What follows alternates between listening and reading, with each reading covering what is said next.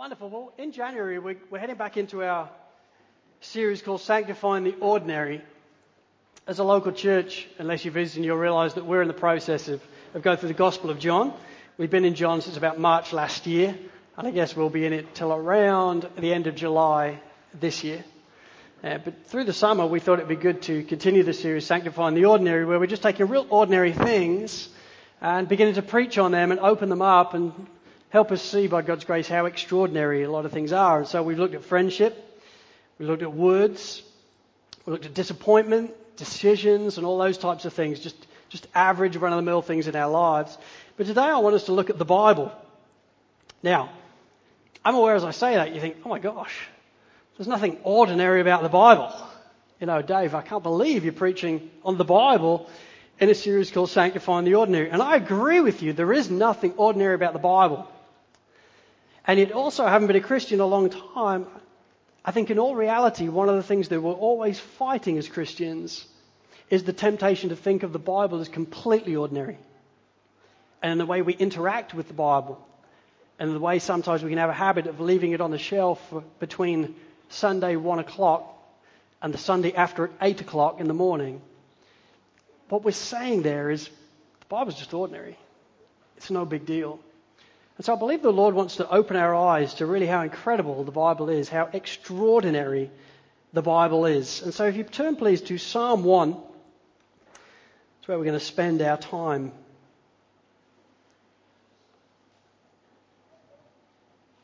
This morning. It's the wisdom psalm. And the psalmist writes as follows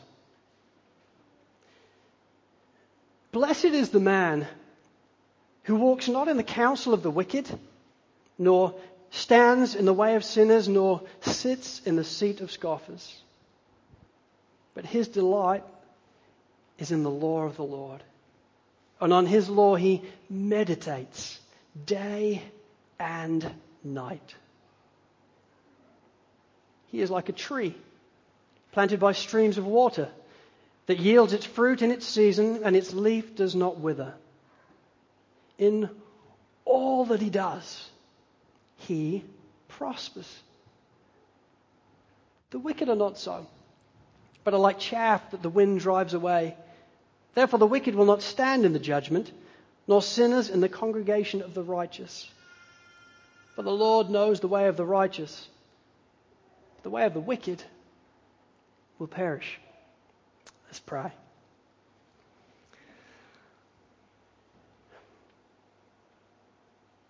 Lord, I thank you that not only do you present yourself, you give us your words to re-speak, to retell, to re-understand, and to allow truths to be built and permeated into our hearts and beings. And Lord, I pray at the start of this year, would that be the case with this psalm? Father, would you have your way in our lives? Holy Spirit, would you open our eyes that we may behold the wonders of what you have written here. So, Lord, give me grace. Give these guys grace to hear. Have your way amongst us in Jesus' name. Amen. In preparation for today and this message, I was considering afresh John chapter 10.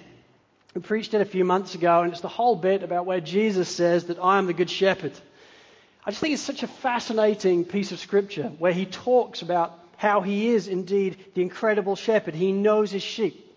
His sheep know him and how he will lay his life down for his sheep. I just think the whole context and premise as he preaches to the disciples and preaches to the crowds of how caring he is towards us as a shepherd is simply overwhelming. And yet it's verse 10 of chapter 10 that really stands out for me. In verse 10 of chapter 10, he says, The thief comes only to steal, and kill and destroy, talking of Satan. But I came that they may have life and that in abundance. That truth truly delights my soul. Because that is a profound truth. Satan comes only to kill and steal and destroy, but I have come, I have come as the Son of God. I have come down from the riches of heaven to take on flesh and to win people and to die in their place. Why? So that they may have life and have it abundantly. That's why I've come. For all these people who are running away from me, from all these people who have rejected me, I'm running after them so that they may have life and have it abundantly. That's an incredible truth, don't you think? And yet, as Christians, I think it's a truth that sometimes takes time to go from our theological head to our heart of real living. Because I think if we're honest, so many Christians, although we hear the truth that He's come to give us life and that in abundance, we still wonder, how is that so? How do, how do I experience that life? Because my life as a Christian doesn't seem to be that much of abundance. So, what is he on about in terms of he's come to give life and that in abundance? He's clearly offering a life that you would never turn away from, that you'd be mesmerized by, that you'd be absolutely amazed that you get to have. So, how do I experience that? How do we experience that life? You see, we can't earn it, right? You can never earn your salvation. You can never earn grace. Jesus Christ has earned grace on the cross in our place. And He's the only one who has done it. Nothing can be added to His work. You may read your Bible, you may pray, you may reach out, you may do all these things that God has called us to do, and we should. But none of those things will ever, ever earn God's grace. The only way God blesses you and pursues you and keeps to lavish mercy and grace on you is because of the death and resurrection of His Son alone. And yet you can position yourself to experience His grace. You can't earn it, but you can position yourself to experience His grace. And with that in mind, I want to introduce you to the man of Psalm 1. See, there's many things we don't know about this bloke. There are a load of things that we just don't get told.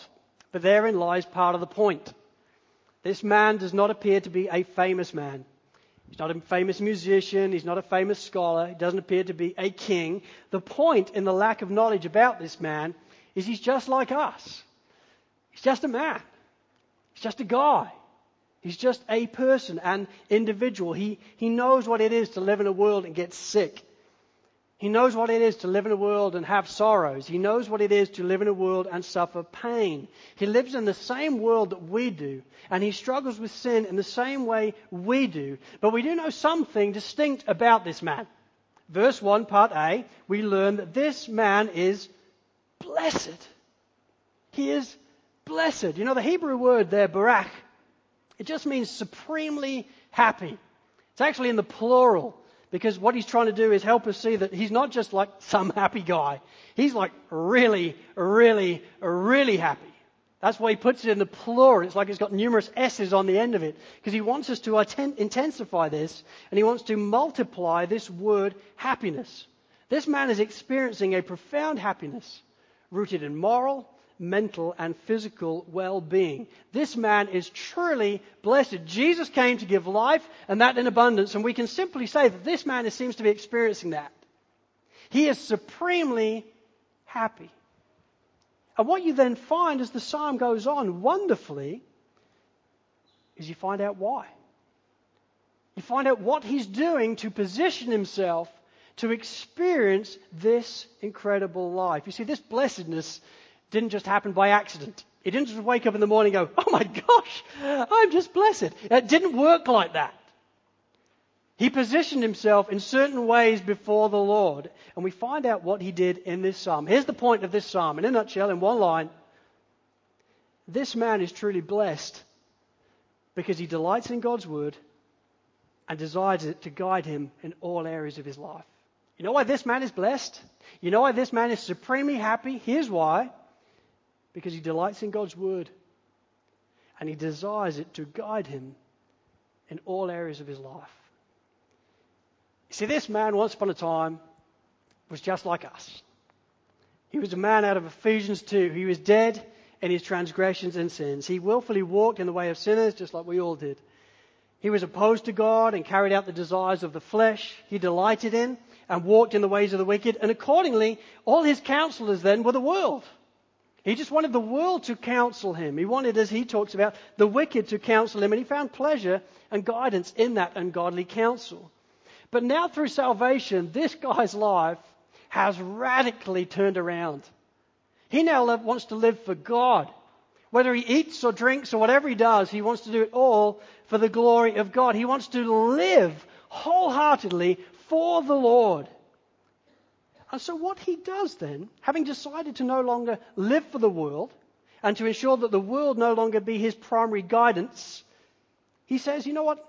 I'm no longer going to walk in the counsel of the wicked, nor am I going to stand in the way of scoffers, nor am I going to sit in the seat of scoffers. He's positioning himself away from the primary influence of his life being the world. And instead, he's positioning himself to experience something else. He's positioning himself before the Lord in this way Blessed is the man who walks not in the counsel of the wicked, nor stands in the way of sinners, nor sits in the seat of scoffers. This is what he does. He delights in the law of the Lord. And on his law, he meditates day and night. And you know what the result of that is? He's blessed. He's supremely happy. In everything he does, he prospers. You want to know what this guy's like?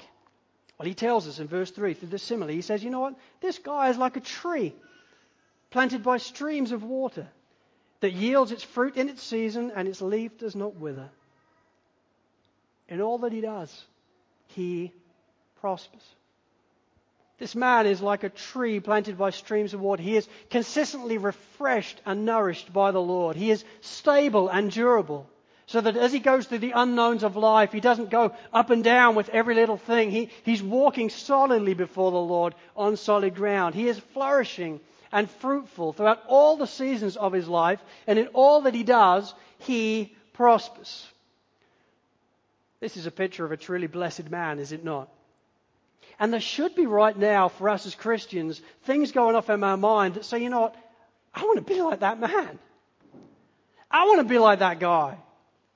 I want to be the dude where people look at me and say, you know what? In all that he does, he prospers.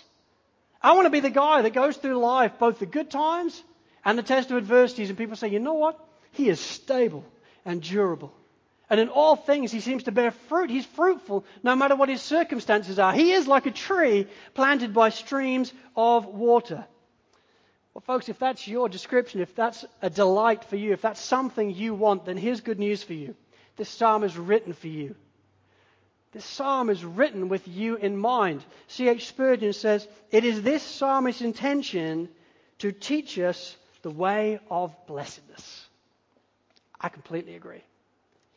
You know why this psalm is here? It's written so that God can say to you, You want to be happy? You want to be supremely happy? You want to be like a man who's like a tree who's planted by streams of living water? You want to be like him? Here's how. What we really have here in Psalm 1 is the blessed way, the pathway to blessedness. And so I have three points just as we seek to unpack this. I want to seek to care for you as a local church as we seek to embark on another fresh year together. I want us to ensure that we are drilled into God's word and by God's grace are then like this blessed man. And so, three points as we look at the blessed way. Here's the first one the blessed man reads. Okay, as we try and learn about this man, as we try and position ourselves like this man to experience God's grace like this man, here's number one the blessed man reads. Now, I know what you're thinking. Did he really go to Bible college for that? I mean, it isn't very impressive. I appreciate that. But Chaucer once said, you know what? It is the greatest duty of man to repeat the obvious. That's obvious. Verse 2, we read that this man meditates. I submit to you, it's hard to meditate unless you read. This man's a reader. This man reads God's word. And if we desire to be blessed, my friends, then quite simply, so must we. God has not put the Bible into a movie for those of us that were born in the 80s. I was born in the 70s, by the way, but I'm just forgetting. God has not made the Bible into a movie game. God is not going to put the Bible on Facebook. He's put it right here. And we've got to, we've got to read it. We've got to spend time reading His Word. Now, for some, that's really easy because you love reading. For some, that's a real challenge. And I would be an individual that for many years of my life fell into the latter stages of that. It is a challenge. I can read, praise God for that. But I just didn't like it. I like playing movie games. So I like playing Ghost of Goblins on the Spectrum 48K. That was how I got brought up. You know, I loved that stuff with the five minutes loading through the Spectrum tape. And then you get to the end, you hee, hee. Did you have one of them? It's great. And then you get right to the end and you're like, error 0.01. You're like, no! That's the way I grew up. The only book I read growing up was He-Man. It's because I had a lot of pictures. Even GCSE English, I read the back cover and then went in for the exam and got a B plus. How that happened, I only know. But it worked. I just didn't like reading because reading was a challenge for me. I didn't enjoy it. And so I brought that into the Christian faith too. Got given a Bible and you think, oh my, there's not a lot of pictures in here. And is there a movie? It, it, it just didn't lend itself to me. But, but I've had to work on that in my life. And in God's grace, he, He's really helped me work on that. And now I do indeed love to read. But for many years of my life, that wasn't the case. And folks, I think for us as Christians, we can be similar to that. We, we don't like to read. I've even met people that read eight novels in a row, but then struggle to read three chapters a month of the Bible. It's not because you can't read, it's because you don't, you don't want to read. But we must read. See, 1 Timothy 4, verse 7, Paul says, train yourself for the purpose of godliness. Now, the Greek word there is gymnazo. The whole premise of that word is it then got extrapolated into the word gymnasium. So if you look at the dudes doing CrossFit, you know, they are doing a hardcore workout. That's why I never go because it looks wrong. But they are doing a hardcore workout and in a gymnasium. You see, I think for some people, folks, I've been really challenged about this over Christmas.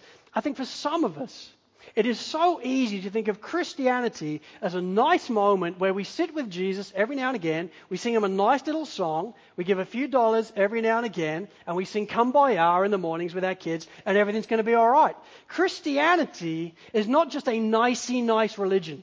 Christianity, seen correctly, is like joining the Marines. It is. We are a family as a local church, and we always will be. We are a hospital as a local church, and we always will be caring for people's needs. But we must understand we are also an army. God has a high calling on your lives. He calls us to live in a manner worthy of the gospel you've received. He calls us to go and make disciples of all nations, baptizing them in the name of the Father, Son, and Holy Spirit, and teaching them all that I've commanded you. That isn't the call of a pastor, that's the call of a Christian. He has an incredibly high calling on our lives. We are called to mission. We are called to brandish the gospel and proclaim the gospel and to know it, to build it into our own lives, to put it into our marriages, our relationships, our friendships, to embody the gospel and to proclaim the gospel in our lives. Christianity was never a nicey nice religion. Read the gospels. Read Acts.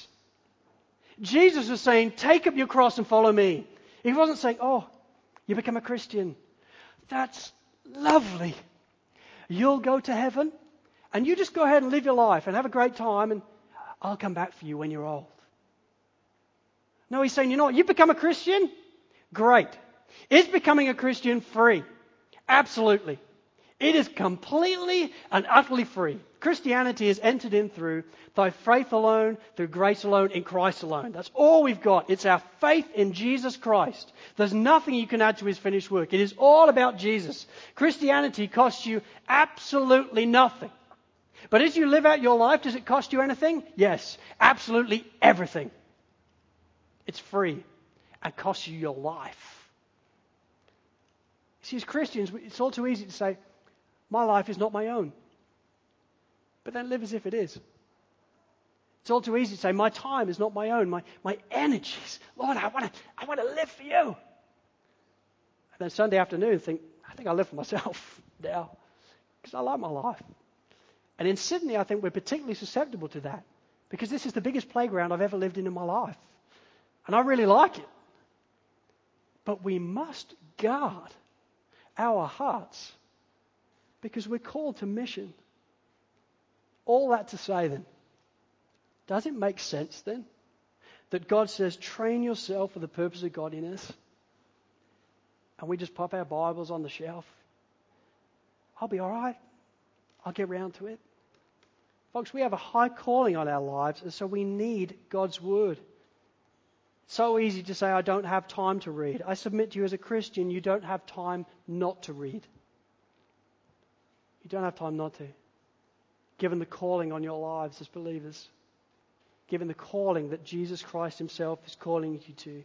2 Timothy 3:16 says all scripture is God-breathed and is useful for teaching, reproof, correction and training in righteousness, so that the man of God may be thoroughly equipped for every good work. This has got everything you need. Everything. You just need to read it and become masters of it and understand it and build it into our lives. Listen, in 2013, then, I want to encourage you, church, make time daily to read God's Word. Make time each and every day. We all make time to wash. We make time to brush our teeth. I think we can make time to read God's Word as well. Listen, just a few practical thoughts on that then. From one stumbling pilgrim to another. I don't want you to think even for a split second that I've got my Bible reading all worked out because I haven't. Still have to work at this. And it is work. It is like going to CrossFit for me on occasions, getting up and reading God's Word. But here's a few thoughts from one stumbling pilgrim to another. Listen, number one, don't overestimate your capabilities. Because that is such a temptation at the start of the year, is it not? You get to the start of the year and you're all, you're all excited. And the plan can be a bit grand for what we really see God doing. You know, I once heard a phrase, it says, shoot for the moon. For even if you miss, you'll land among the stars. I got taught that type of thing at grammar school growing up, and you're like, Dave, just shoot for the moon, because you can do this. And if you miss, you'll fall in the stars. Well, when it comes to Bible reading, that is the worst phrase you've ever heard in your life. Because if you shoot for the moon, reading 10 chapters a day, by the third weekend, and you're down to one and a half chapters a day, you won't be looking at the stars anymore. You'll be lost in space. Okay, that's what will have happened in your life. You will be, you will be gone. You will be deflated. You will hate Leviticus for the rest of your life because that's usually where you are at that point. And you'll just think, how long, oh Lord, please come back today because I just can't bear any more of this. It, it, it's just too much. So don't overestimate your capabilities. It would be unwise if you are not very fit to decide to go to CrossFit and do a three hour workout. That would not be wise. So it is with God's Word. We need to go from where we are. It's better to do one chapter a day or a verse a day every day than four chapters a day and then have two months off and, oh, four chapters. And, better to let it be every day. So don't overestimate your capabilities, but instead, I want to encourage you make, your, make a plan. Making a plan is simple. You know, consider when you can read your Bible. Listen, if your game plan is to read your Bible whenever, I submit to you by about third weekend that whenever will be never. Because it's just the way we live. We can think, you know what, I'll just squeeze it in. Well, we never squeeze it in, do we? There's so many other things that are going on in our lives. And so we have to make a plan of committed time to Lord, this is my time. I think for those of you with small kids, my wife has, has had small kids three times. I think that does have a distinct challenge. And I think in that instance, there is an occasion when we need to fit Bible reading in with different things. Husbands, I would say you need to do all you can to serve your wife in that because you are called by God, Ephesians 5, to wash your wife with the word. That means that you create space for her to be with the Lord. If that's not happening for her, then you are abdicating on your role. That is not right. But for all of us, men and women, we need to be, we need to be with God's word. So consider, consider when. When can you be with the Lord? And consider what. And there are numerous ways in terms of what. One of the biggest challenges for me getting into the Bible when I was younger was just not knowing where to start. And so I would. I'd always start at Genesis. That seemed good. Exodus, that was really exciting. Leviticus, I wanted to die. You know, it was just so difficult. You think, where do I start? I'm not quite sure what to do. Look, consider what. Get yourself a devotional. I bought some in over the Christmas period, and they're all on the bookshop. And get them. So, For the Love of God by D.A. Carson. Diamonds in the Dust, or Morning and Evening. They're all parts where they, they give us a chapter to read or a verse to read, and then they have some commentary on it. That just helps us understand God's Word and bring it into our lives. Also, just Bible reading plans. I'm going to be posting some up on the website this week, so keep an eye out for them. There's lots of different Bible reading plans where you can go with one chapter of the Old Testament, two of the New, where you can read it chronologically, where you can go through the Bible in six months, where you can go through it in six years. There's lots of different means. All that to say, make a plan. Because if you don't make a plan, we'll be chatting about this in August and we'll still be trying to make a plan. You need to be committed. So don't overestimate your capabilities, but instead make a plan and then share your plan with others. This is often the missing jewel in the proceedings, I think. Being consistent into God's word is like a gymnasium. Well, I can tell you the truth gymnasiums aren't too hot if all you ever do is train by yourself. It's okay for a while, but then it gets really tiring. And it's really hard to, to keep going. You need others to spur you on and encourage you on and applaud you on in what you're doing. So I want to encourage you, after you've made your plan, share your plan with others. Share your plan with your life group, with your fellowship groups. Ask them to be praying for you in your plan. Find time within the life group structure, maybe the start of each of the different meetings. Just spend the first 10 minutes, right? What has God been speaking to us in our own walk with the Lord this week? What have you read that's come alive to you? What have you been challenged by? What have you been excited by? That will just help us to create structure to ensure that this is happening in our lives, but also we're getting feedback from people and encouragement and applause along the way. All that to say, where does the blessed way begin?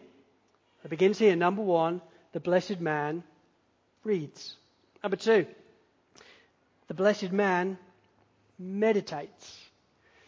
He doesn't just read, he meditates. Says, But his delight is in the law of the Lord, and on his law he meditates day and night. It's very important to realize that worldly meditation and biblical meditation are two very different things um, scripturally. We used to have a guy in the old church I used to serve at um, that would, would come to Christ Church and sit in the back and actually cross his legs and put his hands like this. And after a while, you're like, mate, why do you do that? And he's like, well, I, I'm meditating. You're like, what are you thinking about? Nothing. Well, you're not meditating as biblically defined. You're meditating as worldly defined. In the world, meditation means emptying your mind of all things. Biblically, meditating means filling your mind. It means chewing on God's word. It means allowing it to influence you and come into your soul. I believe cows have four stomachs. So they digest food and then they sick it up a little bit and then they digest it again into the second stomach. Then they sick it up a little bit and then they digest it to the third stomach. You know, as Christians, that's what it needs to be like when it comes to God's word. We need to be chewing on it. Not sure about the sicking up bit, but we need to be chewing on it. And then we need to be chewing on it some more. And then we need to be chewing on it some more. That's what it means to meditate on God's Word. Now, again, for some, this can prove a challenge. And I would be, without doubt, one of those people that this is a challenge for. Because for people that don't do things slow, this is real hard. Because to truly meditate on God's Word, it involves being slow. You've got to go slow. I don't like going slow. I like going real fast. I, I, like to move. I like to motor. I like us to move forward as a local church. I like everything fast in my life, apart from one week a year when I go to Nambucca for Christmas. And I go there, and it's like everybody's in slow motion. And, and it's just everything slows down, and I think, I need this. I need this. I just, my brain needs a rest. But like every time I get to the seventh day, and it's like, I've got to go back. I've got to speed up. I've got to do something else, you know, because I just, I'm, I'm ready. I can't live slow. And that was really exemplified a few years ago, before we actually moved to Australia. Uh, through a couple of boating incidents that I had, I, I went away to West Wales with one of my friends, and he had a speedboat. But it wasn't a proper speedboat. It was better than that. It was a rubber dinghy with the biggest engine on the back you have ever seen in your life. It was hilarious. He said, We must not let my wife see this. And I agreed after putting it on Facebook. So, so, you, so, so, we are bombing along in this rubber dinghy with this massive engine on the back. And we are going so fast. The front of the boat's right out of the water. We are hanging on for dear life. I nearly died at one point. I let go and I just sort of flew through the air. And the guys at the back of the boat caught me and wrestled me to the ground. It was pretty brutal. But I remember as we were going along really fast, which I just thought was so neat, particularly without helmets, really, really fast, and looking out at the beach, and you couldn't even see it. It was just a blur going past so fast. And I just thought, this is, this is so much fun. We should have had the kids here. You know, it's just so much fun. Just going past the beach at a thousand mile an hour and watching everything in a blur. Well, a couple of weeks later, and we then went to Gran Canaria as a family on a family holiday. So I'm looking for this speedboat because I'm thinking my family would really like a speedboat like this. And I found a speedboat. Do you remember? It was a great speedboat. It was this huge thing and Emma looked at me because our kids were really like about two and two and, and sort of nothing.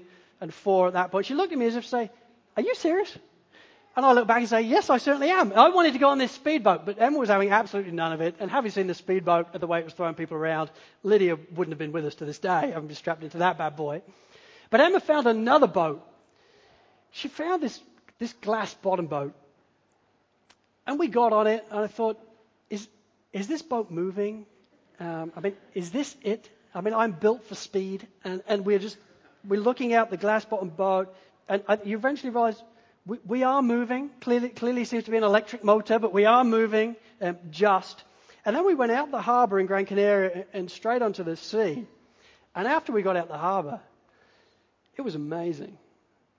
I mean, you started to look down and you started to see th- these fish and different types of fish, and just all different colours of the seabed different colors of seaweed. And the further we went out, the, the seaweed would change color again. Different styles of beach and then outcrops of rock all underneath you. And so by the end, like the kids can't even see the glass bottom boat because I'm just thinking, this is so great. So we're now we're enjoying the glass bottom boat. Two very different experiences. One real fast in a speedboat. One much slower, a glass bottom boat. So why am I telling you that? Here's why. Meditating on God's word is never a speedboat. Meditating on God's word is when we get into the glass bottom boat every day of our lives and we go slow enough so that we can see. We don't have to have exhilaration all the time. Sometimes the exhilaration of speed can be slowing down and simply looking.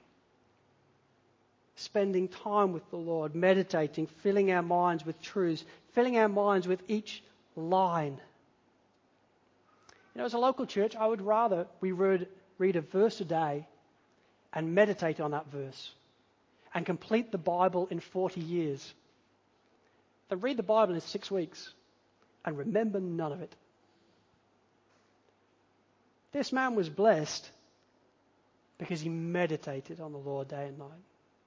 It's not just reading, it's meditating. So, folks, I want to encourage you. Here's a couple of ideas on that. Ask ask questions of the text. When you're reading the Bible in your own quiet times, having made your plan, having committed to accountability on it, and now proceeding with the plan, ask questions of the text. What does this text tell me about God? About Jesus? About me? What would this text have meant to the original hearers, the original guys who are reading this for the first time? What would it have meant to them? Is there any promises in here? That the Lord wants me to take and apply to my life? Is there any examples in here that He wants me to follow? Ask questions of the text. That helps us to meditate and to rethink and really chew on God's Word. Memorize specific verses as well. That can be hard for some, I get that. But you're all bright people. We can memorize when we want to. Just have to apply ourselves. And I want to encourage you, pray. Pray as you meditate as well. Psalm 119, verse 8 it says, Open my eyes that I may behold wondrous things out of your law. Ask the Lord for help. You ever get to a text and you just think, I have no idea what that means? Well, pray, and then as a gift of grace, buy a study Bible. Those two things, hand in hand, can be really helpful. Meditate. The blessed man reads, the blessed man meditates, and finally, third and final point, the blessed man applies. See, this guy is blessed not only because he reads and meditates, this man is blessed because he applies what he reads. He takes it and he works out how it is going to figure in his life, and then he lives in light of it. It's the same that happens in James chapter 1. James chapter 1, he tells us of this man who looks intently in the mirror of God's word. And this man looks at him himself in the mirror he realizes he needs to make changes, but he goes away making no changes. He thinks he's blessed, but James tells us no, he's deceived. He's just heard. He says, no, the one that looks intently into the mirror of God's word and then goes away and makes changes, what? He is blessed in his doing. Note verse 3. In all that he does, he prospers. Having read, having meditated, this man now does. So he's blessed. He's heard God. He's meditated on the law. And now he applies it to his life. It is so important, church, that we make time to read and meditate on God's word. But it's also really important that we take time to heed his word, to apply it into our own lives. Otherwise, we're, we're just deceived. We're just reading, hearing, thinking we're blessed. Nope. You've just heard. Sometimes people at the end of a Sunday message say, Man alive, that sermon so blessed me. I appreciate the encouragement. But actually, if you get to the end of this message and think it blessed you, you're deceived. Because you're blessed in your doing. It's what you do with it as you leave the doors. That'll reveal whether you're truly blessed or not, not just hearing. Listen, I want to introduce you to this guy who's going to come up on the screen. Simon Ross. Simon Ross is in the Bourne Ultimatum. Anybody seen the, the Bourne films? Jason Bourne, yeah, there's a few people going, oh yes, they are pretty good. Well, it's this guy, nobody really remembers Simon Ross, and that's because he had a really, really small part in the film. And that was a deliberate move that he had a really small part in the, in the, in the film. But it helps with this important illustration. You see, Jason Bourne, for those of you that don't know who Jason Bourne is, Jason Bourne is this mastermind assassin. He's like the SAS ultimate. Okay, this guy is incredible, an incredible soldier, but he has lost his memory. And the whole point of the film is people are trying to kill him, but he can't remember who he is. And yet this guy, Simon Ross, finds out who Jason Bourne is. And so he contacts Jason Bourne and says, Listen, I know who you are. Let's meet up because I want to tell you who you are so that you can be saved and so that you can be helped. And so Jason Bourne says, Listen, I'd love to do that. Meet me at the train station, which is actually where this guy is right now.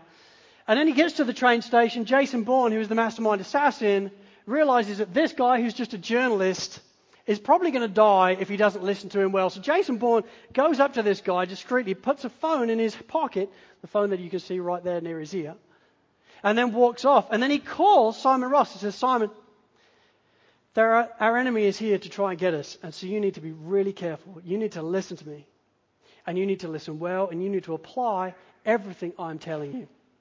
Well, Simon Ross is really panicked at this point. He thinks, oh my goodness, I'm going to die. And he's like, you're not going to die. Just listen to me, and I will help you, and I will ensure that you're saved. Well, that was going well for about two minutes until Simon Ross, this amazing journalist, decides that he's probably like an ultimate SAS assassin as well. And so he starts to talk back to Jason Bourne and says, Jason, I think they're in the bin. I think they're trying to kill me out of the bin. They're going to jump out the bin. And Jason Bourne goes, They are not in the bin. They, they are up on the veranda. Do not move. And he's, No, they're in the bin. So he runs into a shop. He nearly gets shot. Jason Bourne protects him and he nearly gets shot, but he gets away with it. And he's hiding in this shop. And Jason Bourne says to him, Do not come out of the shop. Otherwise, you are going to die. The snipers are up. They are all pointing on you. If you move, you are dead. Well, Simon Ross only has one more line in the film. He runs out of this preceding shop. The snipers shoot him. He dies straight after the scene, and he's lying on the floor dead. But his final words as he's about to run out of the shop, this journalist to the mastermind assassin, Jason Bourne, are Jason, I think I can make it. He runs, dead. Jason, I think I can make it. Folks, if we don't read God's word, we're crazy. Because on the other end of this line, calling us each and every day of our lives, is the maker of heaven and earth. It's the one who spins the galaxies. He's the one who made the stars. He's the one that knew your name before you were even born. He's one that called you before there was even time. The right time, He died in your place so that you may have life and that in abundance. Through, through faith alone, in Christ alone, He forgave you of all your sin. He adopted you.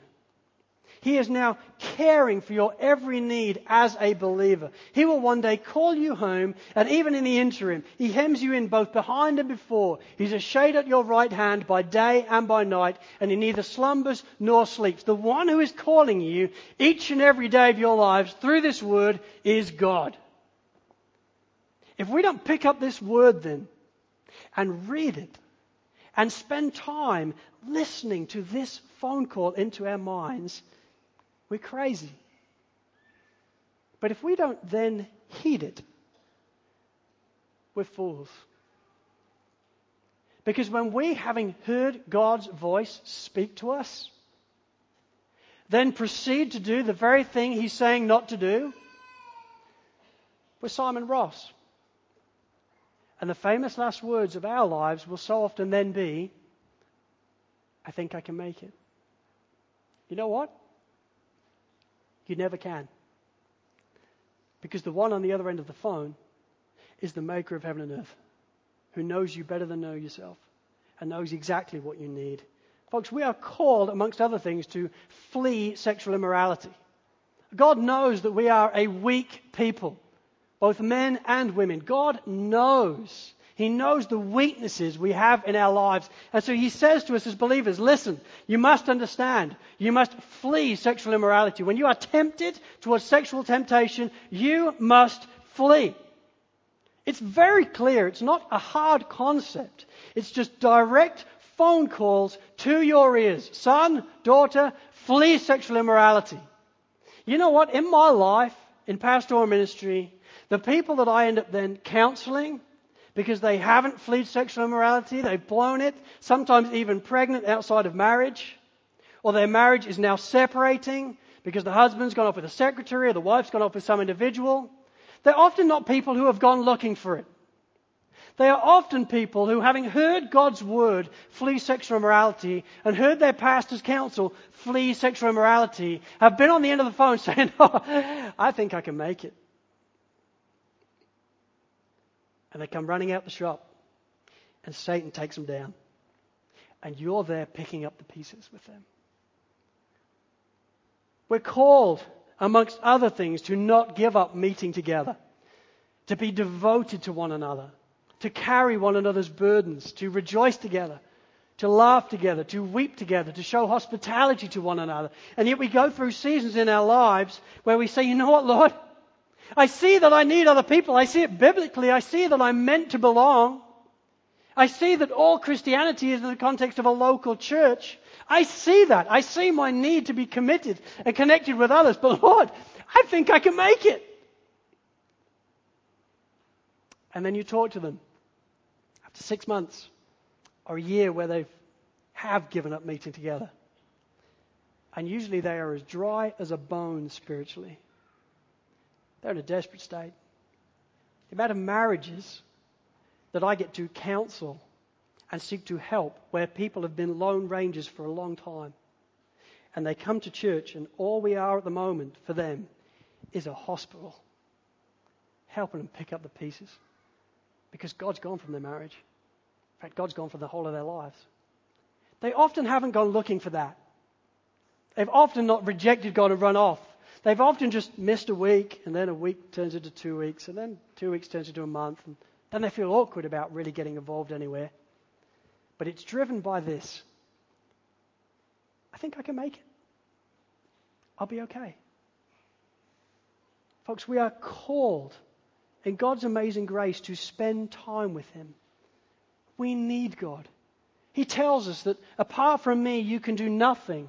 In the story of Mary and Martha, he looks at Mary and says, You know, you've chosen the good portion. And everybody's really sad for Martha because she's been, you know, busy at the, busy serving. But the point is, no, Mary's won because she's the one sitting just at the Saviour's feet. She's chosen all that she really needs. She's chosen the good portion. Folks, we need to spend time with God. And when our Bible then stays on the shelf, ringing to us each and every day of our lives, and we say, Oh, I'm just awful busy, I've got a lot to do. What we're actually saying to God is, Lord, thank you for saving me. I think I can make it. I see in your word that apart from you I can do nothing, but actually I believe I can. I think I can make it. Folks, you can't make it. You can't. Neither can I. God's word is the words of a loving father who knows you before you're even born. Says, you know what? I know you. I know how you're going to thrive. I know what a blessed man looks like. And so here, read this. Meditate on this. Apply this. And you know what will happen? In all that you do, you'll prosper. You'll be blessed. Doesn't mean everything will be great. You'll go through in season and out of season, but whatever the season, you'll be stable and durable. You'll be fruitful. You won't perish. Actually, even in the darkest seasons, people will look on and see, man, even now you're being fruitful. And even now you're prospering. That's why it's written to help us by His grace, and He still speaks to it through it to this day. Listen, just by way of conclusion, then, if you're an unbeliever here today, I want to encourage you then, heed this word by making Jesus Christ the Lord and Savior of your life today. See, this Bible is primarily a storybook, a storybook from the start to the end that is about the greatest rescue mission ever told. It starts with God making mankind and breathing air into mankind, making mankind to find our joy and our identity and our security in Him. He was always the source of our joy. But mankind decided that they didn't want Him, they would rather have what He made. They'd rather have the giant playground of the world instead. And so mankind gave themselves to the world, including me. Each one of us are born into that, and each one of us therefore follows suit. It is by very nature sin, because we are rejecting God and instead embracing just the creation. God could have left us like that. And there are serious consequences of being like that.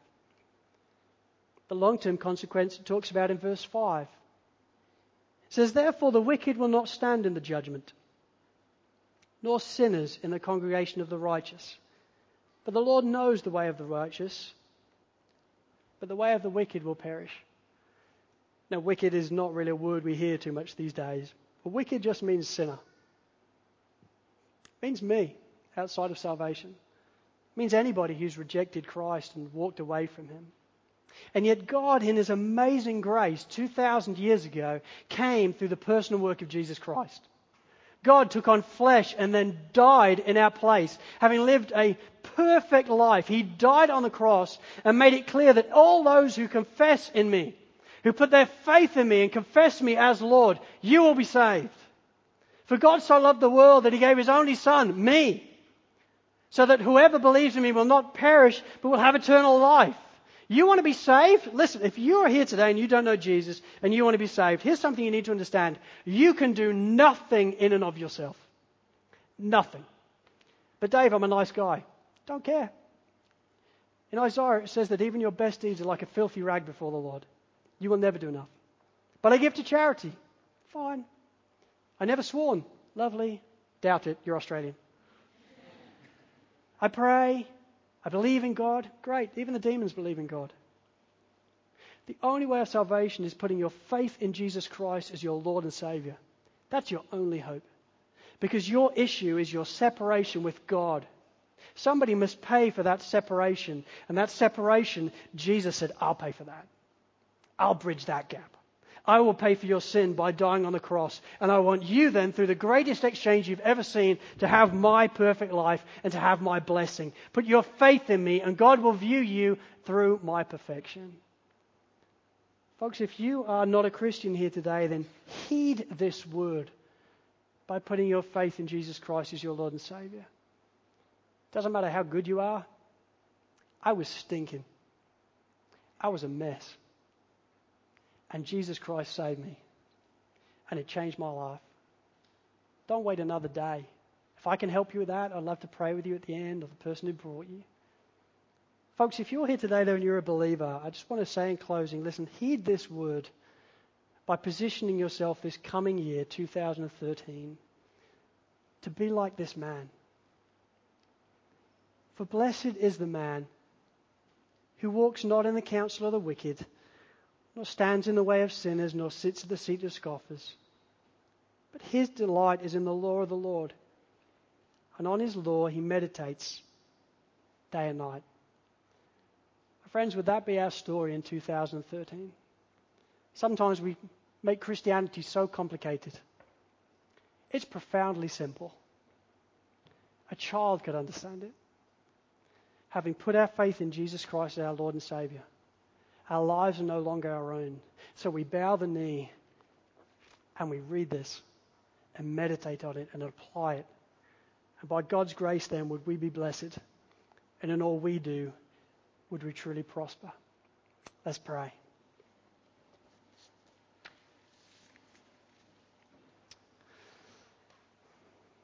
Well, Lord, I do thank you for your word. And Lord, I thank you in particularly for your clarity of your word. Lord, you don't leave us guessing about our lives. You don't leave us guessing as to what you're calling us to do, how you want us to position ourselves in our lives. You make it clear that we're to sit at your feet. You make it clear that we are to position ourselves to experience your grace. For we may never earn your grace. That has been earned through the finished work of Jesus Christ. We can position ourselves to experience it, just like Mary did. Oh Lord, would you help us then? Lord, would you help us as a local church to walk then with a limp? Would you help us to realize our incapabilities? Would you help us to realize how small in all reality we are before a creator king? Lord, would you help us to realize our profound need for you each and every breath? And would we become more and more dependent upon you, Lord, as we spend time in your word, as we meditate on it, as we apply it? Would we truly be blessed in Jesus' name?